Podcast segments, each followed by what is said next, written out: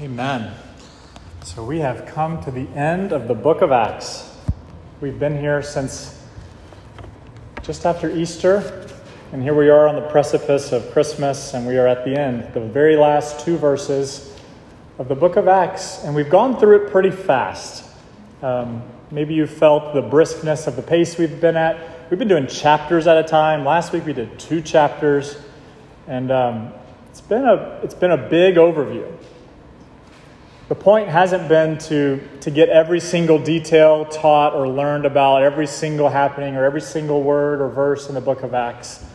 But the big idea has been to learn what is the church through what we see in the earliest church in Acts. And so, from the ascension of Jesus in Acts chapter 1 to now Paul in Rome, some 30 years later, we've seen the church born and extending out into the world, into the whole Roman Empire, to where now this morning Paul is finally in Rome. These last two verses. And so this morning we're just going to look at these final two verses and see what the takeaway is for us as we finish up the book of Acts. God is on the move. That's what we've been saying for months now through the book of Acts. God is on the move. And that phrase comes from the Chronicles of Narnia from a famous passage in C.S. Lewis's famous book, The Lion, the Witch, and the Wardrobe. Let me just read it to you again. I read it to you a couple of the, the first times, the, the first few sermons, and then we've just been kind of using it since. But let me just remind you where that phrase comes from. It's, it's a paragraph here. It says, They say Aslan is on the move. Remember, Aslan is the lion, who is the depiction of, of God and of Christ in the story. They say Aslan is on the move. Perhaps he's already landed. And now a very curious thing happened. None of the children knew who Aslan was any more than you do. But the moment the beaver had spoken these words, everyone felt quite different. Perhaps it has sometimes happened to you in a dream that someone says something which you don't understand but in the dream, it feels like as if it has some enormous meaning either a terrifying meaning, which turns the whole dream into a nightmare, or else a lovely meaning, too lovely to put into words, which makes the dream so beautiful that you remember it all your life and are always wishing you could get into that dream again. It was like that now. At the name of Aslan, each one of the children felt something jump inside. Edmund, felt a sensation of mysterious horror. Peter felt suddenly brave and adventurous. Susan felt as if some delicious smell or some delightful strain of music had just floated by her. And Lucy got the feeling you have when you wake up in the morning and realize that it's the beginning of the holidays or the beginning of summer. God is on the move. What is it that happens in you when that phrase is used. Because the phrase God is on the move is about, in about 30 minutes, to transition from Paul to you. Because the end of the book of Acts is the beginning of your story, the beginning of our church's story, the beginning of our part in the mission of God, in His redemptive plan of God restoring all things back to how they were supposed to be and renewing it and making all things right. And we get to be part of that through the work of God in the world uh, for us and for the sake of those who need Him the most. So, just as an opening illustration, I was thinking this week, I was, I've done a lot of Zoom calls in the last 20 months. Anybody been on Zoom lately? Zoom continues. Um, but I've been on a lot of Zoom calls recently, but I had a strange thing happen this week. I went into a room where there was an in person meeting and I looked across the room and I saw someone and I said, I think I recognize that guy. And then I said, No, I don't think so. I don't think I know him after all. And five minutes later, this person walks across the room to me and said, Hey, you're Stephen. And as soon as he spoke, as soon as he opened his mouth and, and used words, and I heard his voice, I said, You're Kika. I know you, but I've only met you from here up from your, from your, your chin up because I've only seen him on Zoom. I'd never met him in person before. But as soon as he spoke, I recognized his face. but I had never seen him. I, I didn't know how tall he was. I didn't know how much he weighed. I didn't, I didn't know anything else about him other than his face and his voice. But I, I knew him once he spoke. And so this morning, we see Paul finally made it to Rome. Rome has been his destination for several years now. He's been saying it for a while that his, he wanted his final destination to be Rome because that is the capital of the empire, of the whole Roman Empire, obviously. Um, and this is where he's been trying to go. And he shows up this week under house arrest because he's appealed to go to see Caesar. So they bring him to Rome. He's got his own kind of personal bodyguard. He's living under house arrest. But people begin to come up to him and they recognize him and they know who he is because of his letters, because of his influence in other cities throughout the Mediterranean Empire. And so, just as I recognize my friend Kika, uh, people begin to now have a body and a voice to the Apostle Paul because he's there in person and he's made it to Rome. And so, this morning, we're going to look at an interesting kind of way of, of how do we how do we take the message of the book of Acts and the themes of it and apply it to our own lives? Particularly this theme of Rome. Rome is a hard place in the first century around the time of Jesus and continuing. It's a hard place. It's probably considered the capital of the world, a place of power and influence, but it's also a hard place. Paul is going to have a hard experience in the city of Rome. Christians are beginning to have a hard experience in the place of Rome. And what I want to point out this morning as we go on, this is my, my major theme of the morning, is that Jesus makes living in a hard place a good thing. Paul wanted to go to Rome. He got to Rome. He probably knew it was going to be hard to be there. But Jesus makes living in a hard place a good thing. So I want to go through just a couple of progressions this morning and ask first, what is Rome for each of us? So Rome is was and is a literal place. Rome still exists. Um, but as Paul shows up in Rome in the first century, it is a, it is a metaphor for how the church is to engage with the world. And I think probably an increasing metaphor for how, to, in, how the church is to engage with the world in the West, particularly. I'm going to get into that in just a moment. But Sarah and I have a, some friends in ministry that are church planters in Rome. They, uh, they're from Brazil originally, and they, they've lived in Rome for, I think, 12 years now. They've raised their family there, and they planted a church in Rome. Excuse me. And this is, this is what my friend Rene Brule is his name. This is what he this is what he describes about the modern day city of Rome. He says it's observed that for 1,000 years at least, the Western Church's basic ministry model was premised on the social reality that people would be coming prepared and positive, and we could simply preach our sound biblical sermons to them. But in our local context today, we have found that both the power and the limitations of, of religious services and Bible studies. God does bless the preaching and study of His Word, certainly, but the number of Romans, modern day Romans, who are coming prepared and positive to hear that message are actually very small. Most residents of Rome do not have any interest or inclination to visit a Protestant church. And what's interesting is that if you take it back 2,000 years ago, it was probably the same 2,000 years ago. The city of Rome, when Paul came, was pre Christian. There were very little Christians there, very small church influence. And then as the centuries went by, it swelled and it grew into quite a central hub for Christianity. It became the capital of the Christian empire, you could say, the center of Christendom, especially when um, one of the emperors, Constantine, made it the official religion of the empire 300 years later. But then, now, 2,000 years later, like much of the West, the modern West, belief in God or belief in Jesus has declined. And so here's my friend Rene planting a church in Rome, basically doing the same kind of ministry 2,000 years later that Paul was doing in the first century. Kind of amazing. So, what is Rome? What, what is the metaphor of Rome that I want to unpack for you so that you and I can understand it? Because uh, I, think, I think we live in a type of Rome today. that we can learn how to be a church in Rome also.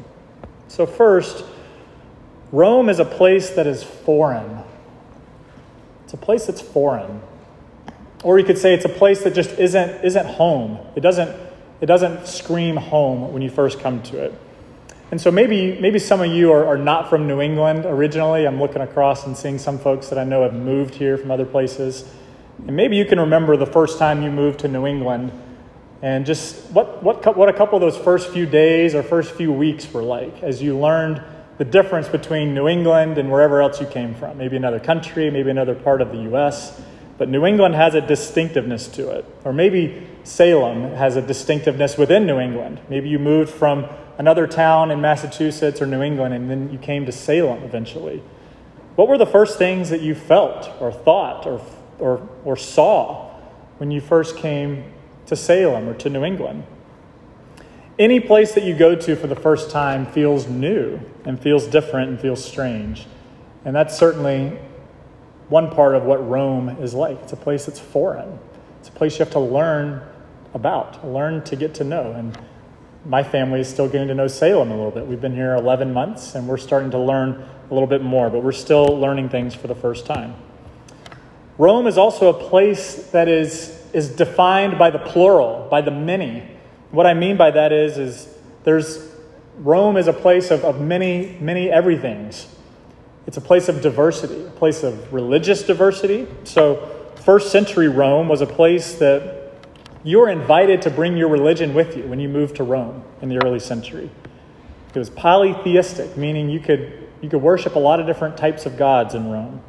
Some people worshiped spirits in nature. Some people had their own household or family spirits. Some people did food or animal sacrifices. And then eventually, people in Rome would actually worship the emperor. So, Emperor Claudius or Emperor Nero, there, this whole thing became called you know, emperor worship. You worshiped the guy who was the head of Rome because he was seen as a god himself. And they put statues of them uh, all around the city. You could worship them. Rome is a place where you would throw your beliefs into a religious melting pot, and you could bring your religion with you. And therefore, things like tolerance and inclusion, or like we mentioned last week, peace, the peace of Rome, the Pax Romana, became the calling card of Rome.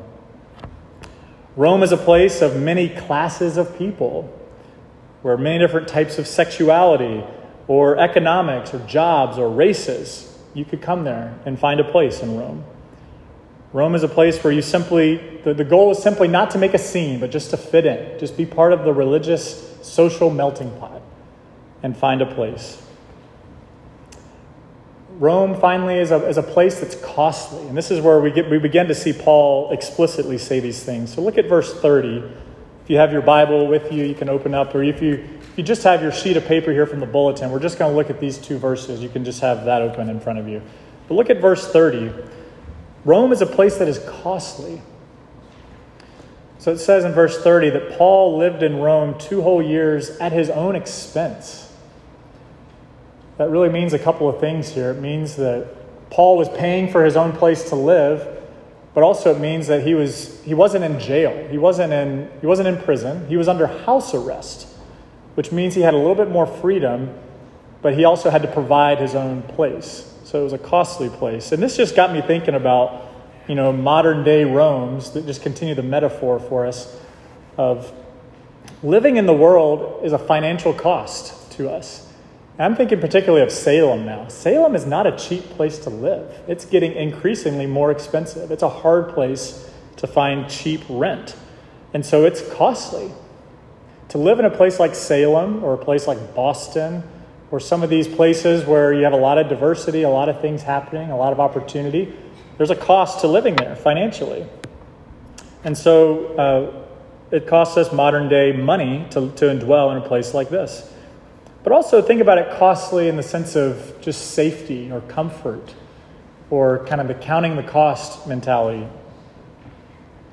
Paul, again, was coming to Rome knowing that his safety was probably going to be put into question. The emperor at the time of this story is a guy named Emperor Nero. which, if you've taken any kind of Western civilization classes, but we're not going to go into a history class now, but just a couple of things about Nero. He, he, was the, he was the emperor at this time, and it was a relatively peaceful time. This is around 62 AD or so. About two years later, much of the city of Rome would catch fire and would burn to the ground. And no one really knew exactly uh, who started the fire or what happened. But Emperor Nero, by this time, was getting a little fed up with the Christian influence, maybe because Paul was there and was beginning to develop a community. And guess who Nero blamed the fire on? Blamed it on the Christians. And then slowly he began to kick all the Christians out of Rome and told them to leave. Or eventually, as the years would go on, they would build the Colosseum, which was built about five years later and that's where they would have kind of public spectacles to persecute Christians in the Colosseum, which still stands to this day. So Nero was beginning to wreak havoc on the Christians in Rome. By this time, the Jewish people had already been kicked out of the city of Rome. And remember last week when they were, they were kind of talking about Paul being the ringleader of the small sect of the Nazarenes? That's still kind of how Christianity is viewed in this point of the story. But by two years from now, they're beginning to see it's not just a small sect anymore. This is actually a threat to Rome. Because people were beginning to put their trust in Jesus and not put their trust in the Emperor Nero. Nero was getting upset. And so, as time would go on, martyrs would occur uh, in the city of Rome. Peter, it's told, uh, died a martyr in the city of Rome. Paul would leave Rome and go on to Spain and then be brought back to Rome years later and also be put to death in the city of Rome. but it's not just death or persecution that was a safety issue for Christians at this time, it also was just the, the threat of being uncomfortable, being a social outcast, being an outsider in the city that was a reality of living in Rome. And so, finally, this is my last point about the Rome metaphor. Then we'll begin to turn to look at it for ourselves. Rome is a place, metaphorically, that is primarily, predominantly not Christian. So, again, like I said, when Paul is coming to Rome at this point in the story in Acts 28, most people have never heard of Jesus. Most people are not part of a church. Most people don't know anyone who's part of a church. There's a very small community. There was a couple named Priscilla and Aquila who you met several chapters ago who were Roman people who were believers in Jesus. But they, by then, had been kicked out of the city because they were Jewish. And so there's a very small Christian population in the city at this point. And now, currently, like my friend Renee says, now most people have forgotten their Christian roots. They have some kind of hold on Catholicism, if anything, but most evangelical Protestant churches are an afterthought in the city of Rome. But, man, look up, look up Renee Bruhl, Hope Era Church, Rome, and look at the work that these guys are doing today. It's extraordinary the ways that they're serving the community in Rome. And people are coming to Christ, and people are being baptized in Rome, and it's extraordinary. Pre Christian Rome, post Christian Rome, God is on the move in Rome. And God is on the move in our places today, too. Because I think Salem is a type of Rome for us. And I think God is calling us to count the cost for living in a place like this. Because Salem is a place that is foreign to many of us, it's a place that is plural. It's a place that is costly, both literally and also just comfort wise. And it's a place that's predominantly not Christian. So, again, there's not a Colosseum where they're persecuting Christians in Rome. I'm not going to go that far. It's not that bad.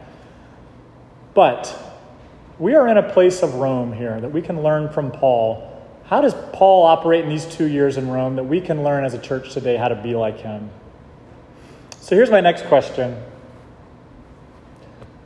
why or how can we see a place like Rome and have it be our home? The name of the sermon today is Home and Rome because God calls his people to be at home in the hard places.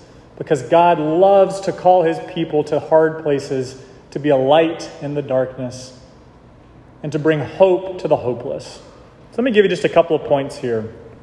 How can a place like Rome be our home? Excuse me. First point because God calls his people to live, especially in hard places. He's always called his people to live in hard places.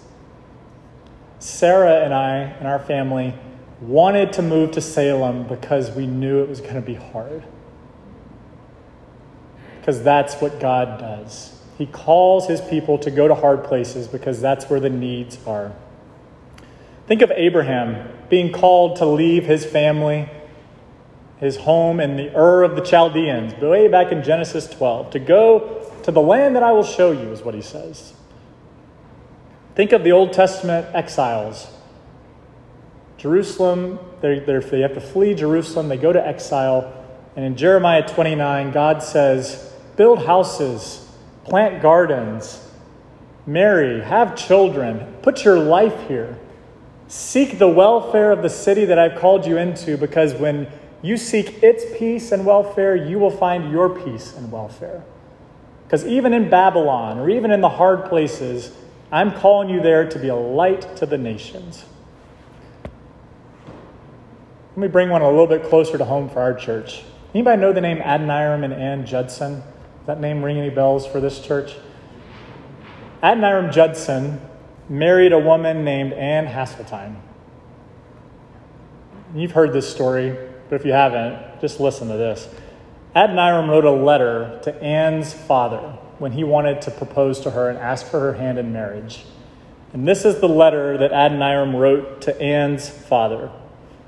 Quote, I have now to ask whether you can consent to part with your daughter early next spring to see her no more in this world.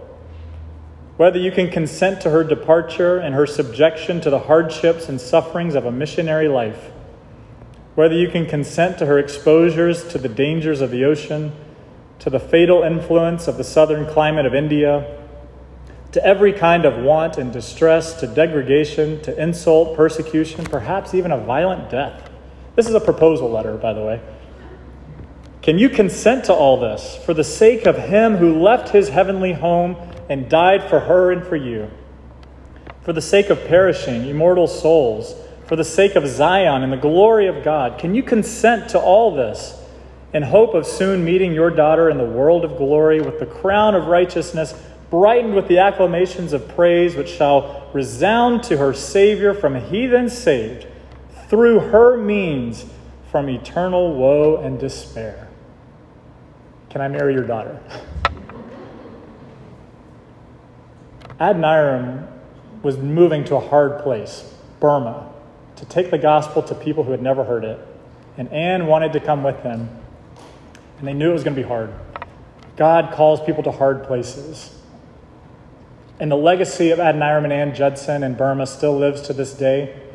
The only Bible that they still use is the, is the translation that that Adoniram made from Burmese, from English to Burmese. And they made an enormous legacy. And Ann did die at sea in Burma. They counted the cost. But God calls his people to hard places. God called Paul to go to Rome. In Acts 23, it says, The Lord stood by him in the evening and said, Take courage. For as you have testified to the facts about me in Jerusalem, so must also you testify about me in Rome. God calls him to hard places. God has called you and me to live in the hard place of New England spiritually. This is a hard place to be a Christian. It's got hard needs, hard challenges, hard realities. But even just on a, on a normal level, it has harsh winters, it has expensive rents, it has social misunderstandings. The Red Sox didn't win the World Series for like 100 years. It's been a hard place. But God has called us here, and He's kept this church here for 217 years so that we might be a glorious witness to His grace and mercy and love here in this hard place. And God will honor that. If you're up for it, if you're on the ship, on this church's ship, then we're going to do amazing things because God loves to call people to hard places. Have you ever thought that you've, you've been called to this place? You have. God loves to call people to hard places. God equips his people to minister in hard places too. He doesn't just call you here and say, Good luck. He's equipped you, and he is equipping you to minister in hard places like this. Because the gospel itself is designed for hard places. It's not designed for other Christians only. It's designed to break into people's lives and to bring the hope and the glory and the mercy and the love that people are so desperately longing for. It's liberty for the captives, good news for the poor, sight for the blind. That's what Jesus says. It's good news. God's people are designed for hard places, to be salt and light. As Jesus says, you don't, you don't shine light by putting a light on a table and then putting a bowl over it. You shine your light by being out in the open. Or think about the salt metaphor. Salt has no use if it's just sitting in the salt shaker. You got to pour that salt onto things that are otherwise bland to give it that beautiful taste, to bring the saltiness that the world is desiring. Think of how Paul was equipped here. He was a trained Jewish teacher, he knew every bit of the law. He was a persecutor of Christians, and then he had this direct encounter with Jesus that changed his life. Then he took some time alone in the desert of Arabia to learn the way of Jesus more. And then he went to the city of Antioch, where he was part of this initial sending church. Then he was a missionary across the Mediterranean and all these cities. Think about all that he learned from all those experiences that then brought him to a place like Rome so he could be an effective minister of the gospel there. And now think about how God has been equipping you in your life for such a time as this to be part of a mission and a church like this in a city that needs the good news so desperately. One cool thing about ministry is that there's, there's official ministry and there's unofficial ministry. And this is what my friend Renee in Rome taught me in an article this week is he says one surprise we discovered here in Rome was that unofficial ministry often counts more than official ministry. What he means is People want to be invited over for dinner, they want to be ministered to around the table. He says if you invite them to something more organized or more official, like a Bible study at a church building or to a service, that people may be scared by that or threatened by that. He says, but things like hospitality are ways that people will be open to hearing what you have to say. And that's why when you look at Paul in verse 30, it says he lived at his own expense for two years. And what does he do next? He welcomed all who came to him. Paul's just sitting in that house under house arrest, and he's like, Hey, you want to come visit? I'd love to welcome you in. Come in here and we'll talk for two years, as much as you want. He welcomes them in. He welcomed all that came to him. He practiced hospitality. He loved people. There's a story I heard uh, this week. It's, it's been repeated every, every year about this time of year for five or six years, but there was a grandmother who wrote a text message that she was trying to send to her grandson to invite him over for Thanksgiving dinner. And she texted him uh, to invite him to dinner, and she didn't know that her grandson had changed his phone number. And so the, the person who received the text message was another teenager in the local school who got this message from a random grandmother inviting him over for Thanksgiving dinner. And he responded back, he said, I'm not your grandson, but I'd still love to come to dinner if that's okay. And the grandmother said, Of course. That's what grandmothers do. We provide meals. Come on over. And for seven years, they've been having Thanksgiving dinner together. And they, they keep putting this story out about this time every year just to show how much how beautiful everything is. She welcomed him in. And friends, that's what Christians do. That's what Paul did. We welcome people in. Anybody, anytime, come. Let me bless you. Let me invite you into my life. And eventually, then, that's why in verse 30 and 30, or 31 now, Paul then can be equipped to proclaim and to teach kingdom in the person of Jesus out of that welcoming spirit, out of that place of trust and love. And ultimately, in verse 31, it says, He did it with all boldness and without hindrance. Nothing was holding him back. He had freedom to do this. He wasn't being persecuted yet. Eventually, that would come. But at this point, he was free to share with people what his beliefs were. And he did it with all boldness. He had nothing to lose. He was free. He was surely remembering the times throughout the Old Testament when God said, Do not be afraid, be strong and courageous, for I am with you. Think about how many times that's been repeated to the Old Testament saints. Not the government, not the police, not his own fears, not any doubts, not anything else was holding Paul back. He just went for it. Because his life had been changed by the kingdom of God breaking into the world and by the resurrection of Jesus. And he says, If that's changed my life, I want everybody to know that, even in a hard place. Because God's kingdom is everlasting and Jesus is raised, even the hard places will receive that good news. God's kingdom is forever. It says he proclaimed God's the kingdom of God. God's kingdom is forever. It outlasts every government and politician that we talked about last week. And that's why Paul proclaims it, because he's looking and he's saying, guys, Rome is amazing now, but it will one day fade, and God's kingdom will shine forth.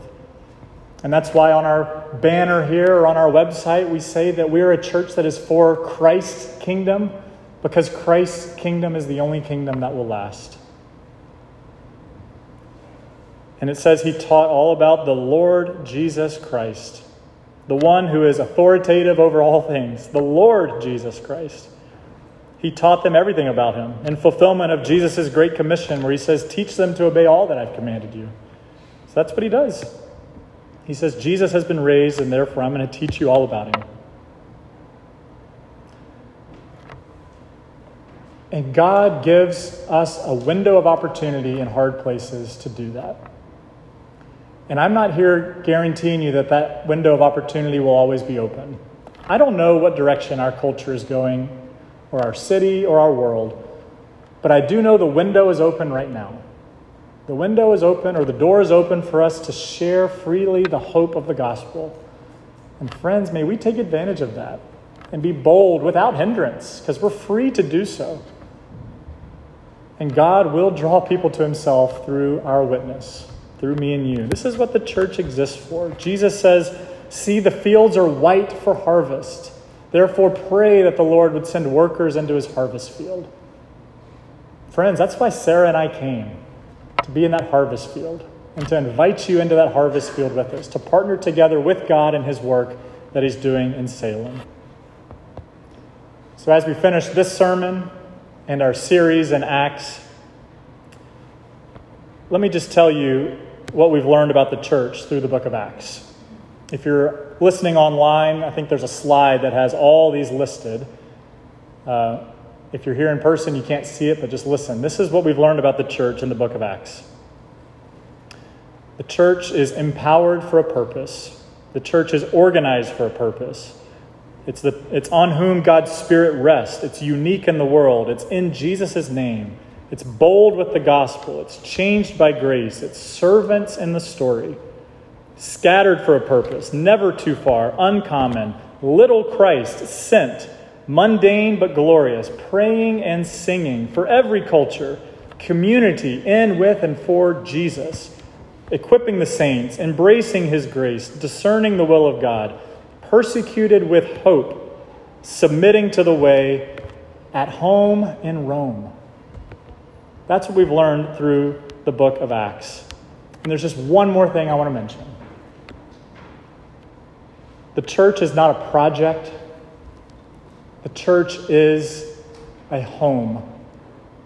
And friends, we are a home together because Jesus is dwelling with us, His Holy Spirit is on us. This is not a, a project we're trying to complete or a short term thing that we're just trying to be part of to do good.